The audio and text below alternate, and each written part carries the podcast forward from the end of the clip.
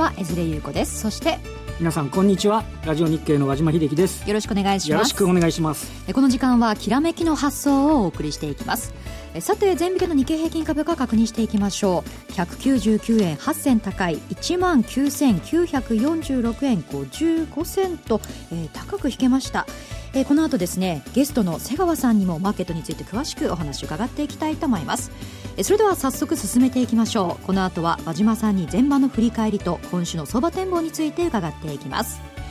この番組はパンローリングの提供でお送りします。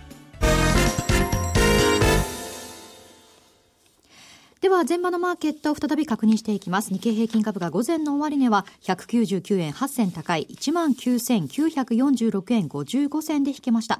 えー、高いところでは11時28分前引け間際に19,962円57銭をつける場面もありました。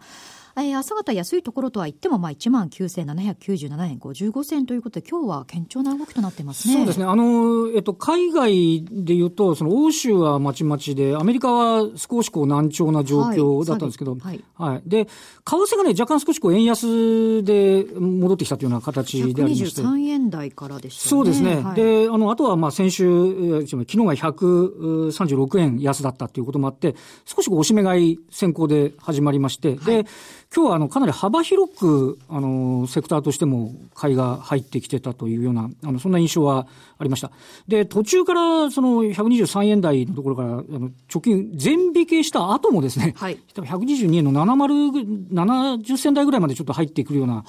形で、はいこれ途中はね、ドル安だったり、ユーロ安だったり、なんかよくわかんないですけど、ちょっと、あの、大きな節を抜けてるわけじゃないんですけども、ちょっとふらふらふらふらしてて、でね、でも株式市場は一向に、ね、あの、関係なし、むしろ、円高に進む局面でも株があのむしろ上がる上昇幅が拡大するような場面もあって、今、江連さんがお伝えした通り、2万円までだと38円ですかね、はい、っていうところまでありましたということで、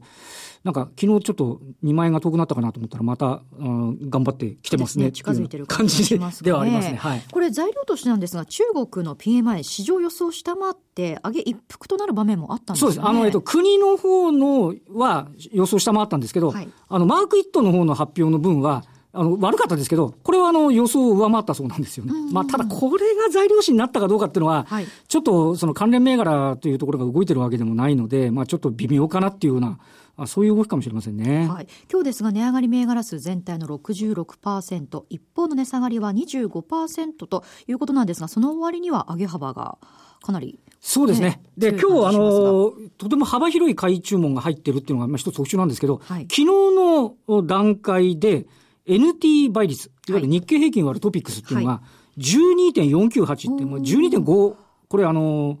えー、今年の8月24日以来ぐらいの、えー、拡大なんです。すね、要は日経平均の方がすごい強かったって話なんですけど、はい、で、えっと、今日日経平均も非常に強い区はあるんですけど、あの、銀行株ですとかね、時価総額でっかいトヨタですとかね、はい、を中心に、結構こう、トピックス型と言われるような部分というのが、あの、今日はこうしっかりだったかなっていう、そういうあの印象もあった午前の取引ではなかったかと思いますね。はい、大型株、中国型株、そして小型株ともにあの買われる展開となっていて、はい、まあ日経平均かなりこう高い水準で引けてますが、5バーですね、こちらもしかしたら2万円つけるかもしれないと。ね。あの、本来ですと、あの、日々、為替がピクリとでも円高に動くと、はい、株の先物に売りがペロッと出るっていうね、えー、パターンですけど、今日のところはそうでもないんで。てない強さですもんね。そうですね。で、ちなみに日経平均はね、先週の木曜日は2万円まであと7円。はい、金曜日はあと6円という場面まで迫って押し返されてるんでね、そのチャレンジが果たしてい,、ね、いけるかどうかっていうのも大きな不思議な、心理的でも大きな不思議でもあるんでしょうから、ちょっとそのあたりが午後のポイントということかもしれませんね。はい。まあ2万円目前なんですが、今週の相場はどう見たらいいでしょうか？そうですね。まあこれは後ほどあの、瀬川さんにたっぷり伺いたいって話ですけど、はい、まあね、もう ECB がありの雇用統計ありの、で、その後も FOMC がありの日銀の金融政策。そうなんですよね。目白押しですからね。ね、見送る、見送る人にとっちゃ見送る材料はこれほど豊富な、あの、ゾーンもないかなぐらいな感じではありますよね。はい、じゃあこのあたりじっくり瀬川さんに後ほど伺っていきたいと思います。はい、ではここでパンローリングからのお知らせです。日本取引所主催で、日本取引所グループ主催で、個別株と株価指数先物オプションの実践セミナーが、来週末の12月12日土曜に開催されます。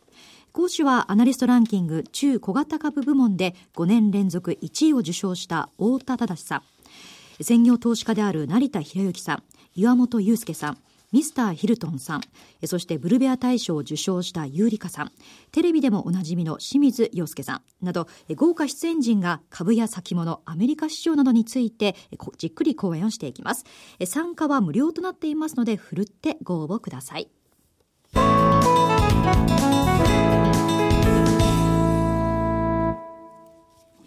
それでは今日のゲストをご紹介していきましょう。瀬川剛さんです。よろしくお願いします。よろしくお願いいたします。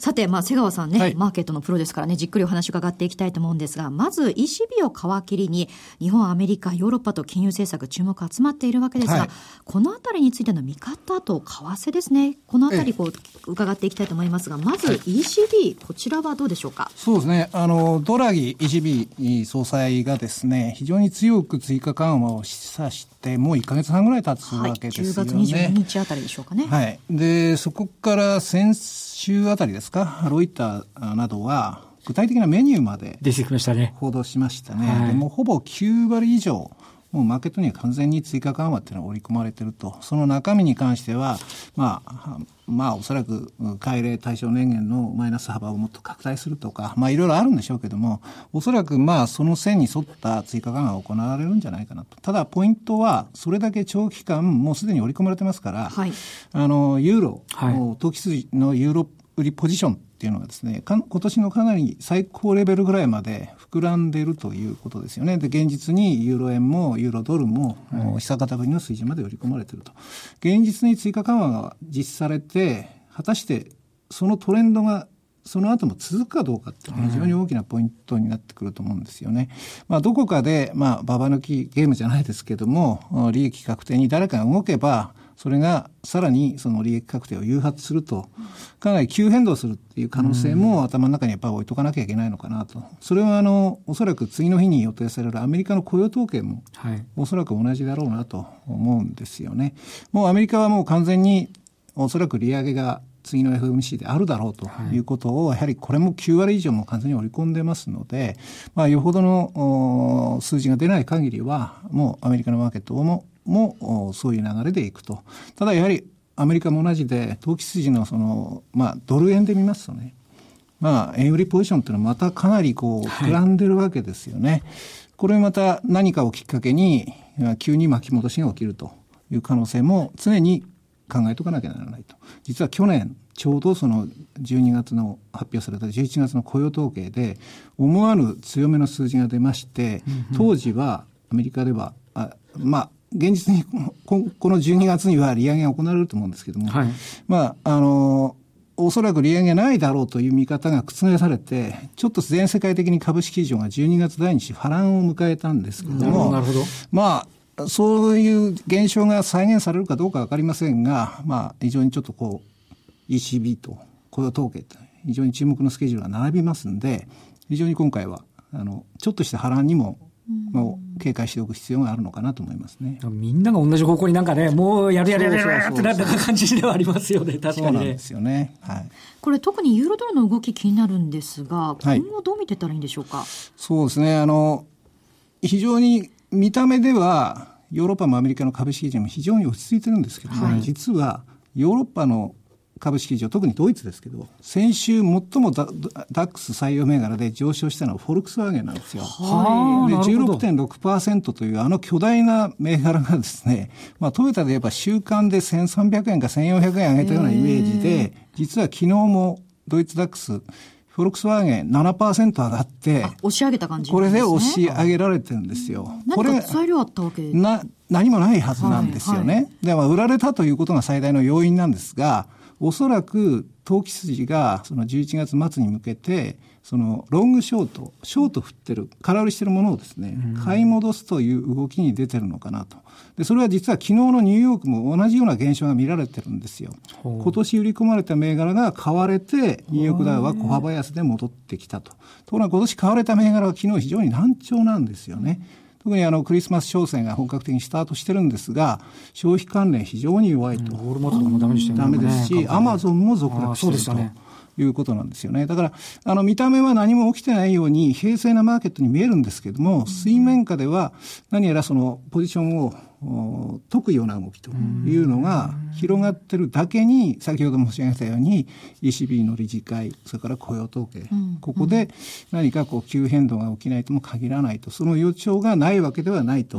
いうことを、まあ、意識しておくべきなのかなということですね。ドイツなんか見てると、あの、確かにインデックス、ドイツダックスは戻り高に抜けてきてるんで、でね、いや、これ金融緩和でドイツの景気が良くなることを織り込んでるのかと思ったら、今のお話聞くと、ちょっとそれ、それとばかりも言えないみたいな感じなんですね。あの、お探せ銘柄っていうのがですね、今年、あの、まあ、かなり大大きな規模の企業で世の中を騒がせた、はいはい、例えば、フォルクスワーゲンがその代表格だと思いますけれども、はいはい、あの、スイスの資源大手のグレンコアですあ、グレンコアそうですね、はい。それからアメリカで言えばですね、あの、バリアントですね。はい、この辺も昨日かなり大きく上げてるんですよ。だから、ちょっと、まあ、昨日の東京市場でも、あの、トピックスコア30がものすごく下がったんですね。ですよね。おそらくこれは、はい、あの、その辺を買ってた向きが売って、っていうことだと思うんですね。今日はその反動が来てるということなので、まあ今日は非常に強いし、5番に2万円に乗せる可能性もありますけれども、うんあんまり中身を伴ってないということもあの言えるのかなという、ね、特殊要因というか、売っていたものを買い戻すという特殊要因だから、まあ、実体経済が特に良くなったというわけではないので、でね、錯覚はしない方がいいんですね。はい、そで、ね、それも含めると、その為替というのは今後こう動いていく可能性もあるわけですか？そうですね、まあ、普通に考えれば、いよいよ ECB が本当に追加の利下げ、えー、追加金融緩和するはずですから、また、あおそらくよほどの数字が出ない限り、アメリカの利上げっていうスケジュールは、まあ、来年大統領選に入っちゃうので、もう、まあ、そういう政策が取れないということを考えると、うん、年内最後のチャンスということになれば、はいはい、FRB はおそらく利上げに動くということになればですね、やっぱりドルが買われ、他の通貨は売られる、その中でも追加緩和に動いたユーロが売られるという、こうこういう、まあ、教科書通りに言えばこういう流れになるわけですよね。はい、ただ、それでここまで来たということですよね。で、冒頭申し上げられたよ、申し上げたように、そのポジションはかなり積み上がってるということですよね。ただまあ、最後の最後までチキンレースで誰が頑張るか、頑張りきれないか分かりませんけども、まあ、かなりのとこまで来てるのかなということも言えるのかなと思うんですよね。短期的にはちょっともしかしたら波乱になるかもしれないってありますけど、はい、あの、ちょっと長い目で見ると、アメリカって利上げ1回目してもうちょっとするかもしれないっていうターンだと思うんですけど、はいはい、長い目で見ると、その金利差っていう部分はどうなんですかね、そのユーロに関しては。先週から今週に関して、はい、あの非常に興味深かったのが、今、野村証券があのカンファレンス、やってますね、はい、海外の投資家を招いてやってるわけですね。で、ここへの参加人数っていうのが過去最高になったと。で、一方で、あの、ヨーロッパ系から今度は米系に、昨日はモルガン・スタンレーですが、債券部門の人を減らすと。債券ではもう商売にならない、稼げない。ヨーロッパ特にそうですよね。で、日本もそうですよね、うん、現実には。はい、まあ、せいぜい稼げるのはアメリカぐらいと。クーポンがまだあるのはアメリカぐらいという状況の中で、今、日本に、まあ、海外投資家が退去して話を聞きに来てると。はい、これは象徴的な組み合わせだなと。だから今年夏から秋にかけて、全世界的に株式市場が混乱に見舞われました。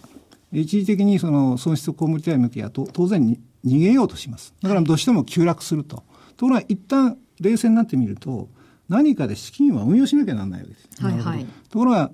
その、債券市場では、今申し上げたような状況で、稼ぎにならないわけですよね。なるほど、なるほど。まあ、そんな中では、やっぱり結局は株でありということになってくると。いうことだと思うんですよ、ね、債券ではなく株。じゃあ株式の中で、まあ、全世界的に見ると、日本株が、まあ、魅力的に思えるといった感じ、ね、そういうことだと思うんですよね。だから、あの、例えば PR で単純にこう比較してみると、かなりアメリカの株戻ったので、予想ベースの PR が17倍近くなってるわけですよ。はい、で、日本株も相当あの、一時14倍割れまで、えー、低下して、今15倍台の半ばぐらいまで上がってしまってるんですけども、まあ、アメリカほど割高でもないと、うん、まあいうことですよね。それから、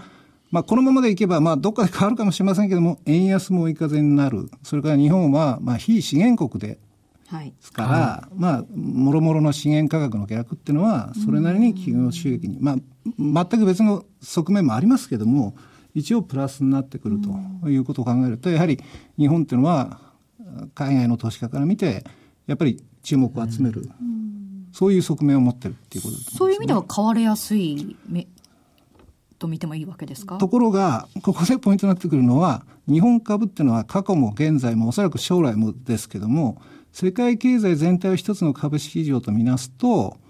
景気敏感セクターっていう捉え方なんですよ。世界反応しやすいと。世界経済がどうなるのか。そういう中国に振られ、アメリカに振らされみたいな。そういうことになりますよね。外で活躍しちゃってることで余計そうなっちゃうってことですね。そうですよね。だからもちろん日本の内需っていうのも、はいまあ、重要ですし、日本は非常に大きな国ですからね。うん、ただ、なかなか最近の消費動向を見ても、いくら政府が旗振っても、なかなか思い通りにならないじゃないですか。すね、だから日本企業の収益が伸びるかどうかっていうのは、ひとえに、どちらかというと、海外経済、そしてもちろん交易条件、まあ、為替ですよね、はい、それからコスト面で言えば資源と、それらのまあ複合的なあバックグラウンドということになるわけですけれども、だから、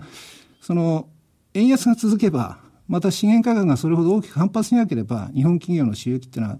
まあ、おそらく伸びるだろうという見方で、海外投資家注目はしてくると思うんですけれども、ただ、世界経済全体が、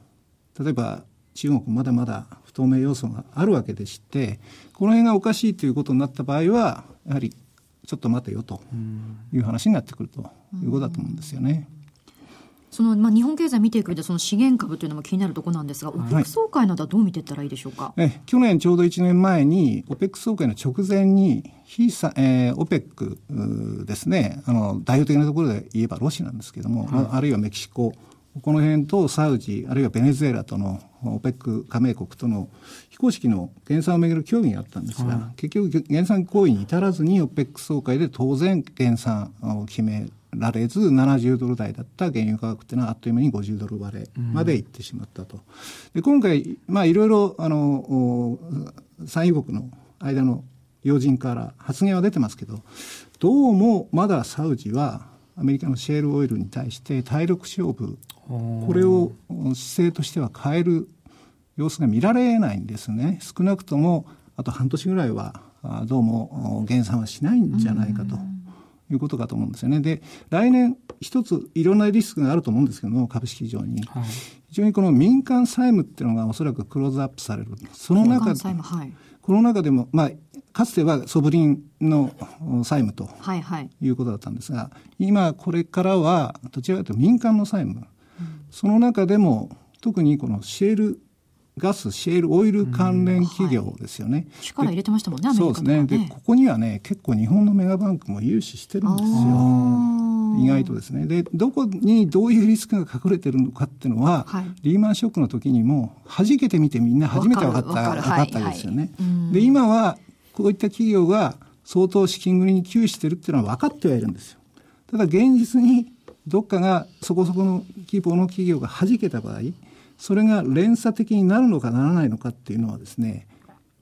なってみないとわからないっていう側面があるんですよね。これあれですよね、あの、個人投資家向けにも、あの、シェールの設備に投資する投資とかあるじゃないですか。はいはい。あれってすごい一時期人気になって。なりましたね。だから、シェールが傾いてくると、ちょっとそのあたりも、ちょっとドキドキ感出てきちゃう感じですかね。そういうことでしょうね。だから、あの、私、先ほど申し上げたように、日本経済全体にとってみれば、特に企業ベースにとってみれば、原油安ってメリットなんですが、はい何か弾けて、なんかとてつもない連鎖的な信用不安が広がった場合、世界経済にとっても非常に大きなリスクになりますよね。うそうなると、喜んでばかりもいられないということになりますから、非常にこう、多面性があるっていうのが、原油安でということだと思うんですよね。なるほどね。だから、その資源で景況感というより、ちょっと金融的な話にもなりかねないっていう部分が出てくるっていう話ですか。はい。だから民間債務っていう点で言えば、やっぱり、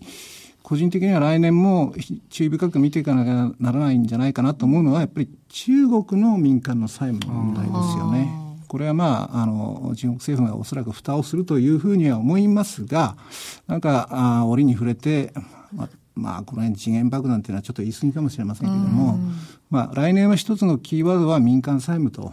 いうことじゃないかなと思いますね。まあ、いつ弾けるか、そのタイミングのね、ねその、その時の経済状況によっても。弾け方にもよります、ね、そうですよね。大きく弾けると、また経済が萎縮しちゃうような弾け方になると、ちょっとまずいって話ですよね。でそういう視点で見ると、こう、レバレッジ効かせてる企業っていうのは、同じことが言える可能性だから先ほど申し上げたような、その、今年、夏から秋にかけて、お騒がせ企業と。はい、フォルクスワーゲンは別ですよ。はい、あれは、まあ、偽造、偽装ですからね。はい、やはり、まあ、相当レバレッジを効かして、企業価値の最大化を図ってきた、例えばスイスの資源大手のグレンコアと先ほど申し上げた、ね、ババリアントは医薬品をどんどん、企業をどんどん買収してと、はい、いうことですよね。はい、これも結局は、負債で企業価値を膨らませると。はい、で、どこ、アメリカがどうにも利上げに踏み切りそうだとなったときに、さらに調達、資金調達できなければ、うん、どこかでその成長は止まるわけですよ。どこまでも大きくはなれないと。必ずこういう形で、その、リーマンショックの時もですね、はい、まあサブプライムローンという問題があったわけですけれども、必ず金融緩和が長期化すると、どこかで必ずこういう過度なレバレッジっていうのがあるわけですよね。それがどこに隠れているのかと。表面化したものは今年売られる場面がありましたけども、来年以降もどこに隠れているのかって誰もわからないんですよね。そういうことはやっぱり注意しておかなきゃいけないってことだと思うんですよね。なるほど。まあ、全体像についてお話を伺ってきたわけですが、まあ、そういった中で日経平均というのは、まあ、2万円目前なんですが、はい、まあ、それもやはりこう、ここう、もろ手を挙げて受け止めてはじゃあいけない面もあるんでしょうか、ね、いやいや、結局ですね、あのー、実は日本、日経平均でもトピックスでもいいんですが、予想 PR で見ると、去年も今年も基本的なレンジは全く同じなんですよね。日本企業の業績が伸びた分だけレンジが上にシフトしたと。ですから、日本企業が来年度も、来年もですね、ほぼ市場の事前の予想通り、増益を維持できるということであれば、その程度の、例えば7%ですとか8%の増益が維持できるなら、はい、日経平均ベースで言えば1500円とか1600円ぐらいのレンジの情報シフトは、シフトは十分期待できると。ただ、うねりながらもちょっと上値を切り上げているような感じですね。これも足元2万円目前なわけですが、まあ、明日ともに12月相場入り、この師走相場はどう見ていったらいいですか、えー、今週は、あの9月の中間杯が現実に投資家にキャッシュとしてはは振り込まれると、大体2週間で3兆6000億ぐらい、はい、特に今日が一番多いんですけれども、7700億円ぐらい現金化されるということなんですが、今週は去年もそうですけれども、非常に堅調だと思います。ただ去年は12月2週波乱に見舞われたんですよね。えー、ですから、まあ、ちょっとこれまでの延長線のような一進一退っていう展開にせいぜい今月っていうのはとどまるのかなということだと思いますけどね。なるほど。今週に限ってはまあ配当キャッシュ化されて再投資される再投資されるっていうのが可能性があるので、はい、まあ上がりやすいということなんですね。はい、じゃあまあ2万円をつけてちょっとこう上値を試すというのも期待したいですが、ただ2週目以降というのはじゃあ気をつけながらの展開といった感じなんでしょうかね。そうですね。去年はまあ結構な波乱局面がありましたが、ね、海外勢もちょっとお休みにはなってきますよね、順次そうですね。はい、どうしようね、年末っていうのはどのぐらいと見たらいいんでしょうかね。去年はちょっと、1万7500円弱ぐらいのところで、えー、終わったんですよね。うん、まあ今年も高値からわずかにしたということであれば、まあ2万円乗るか乗らないかぐらいのところで着地するのかなと思います。まさに5倍ぐらいな感じです、ね。2万円つけてね、終わるとなんとなくこう、雰囲気がいいというか、終わり良ければといった感じもしますがね。期待したいところです。ここまでは瀬川さんにお話を伺っていきました。どうもありがとうございました。ありがとうございました。さて、番組もそろそろお別れの時間となってきました。5番、まず2万円ね、つけるかどうか。そうですね、もうずっと頭にこぼりついちゃってね。いくんでしょうかね。はい、はい、気になるところです。え来週も素敵なゲストをお招きして、じっくりとお話を伺っていきたいと思います。お楽しみに。えここまでは和島さんにお話を伺っていきました。どうもありがとうございました。えそれでは皆さんまた来週この時間にお会いしましょう。この番組はパンローリングの提供でお送りしました。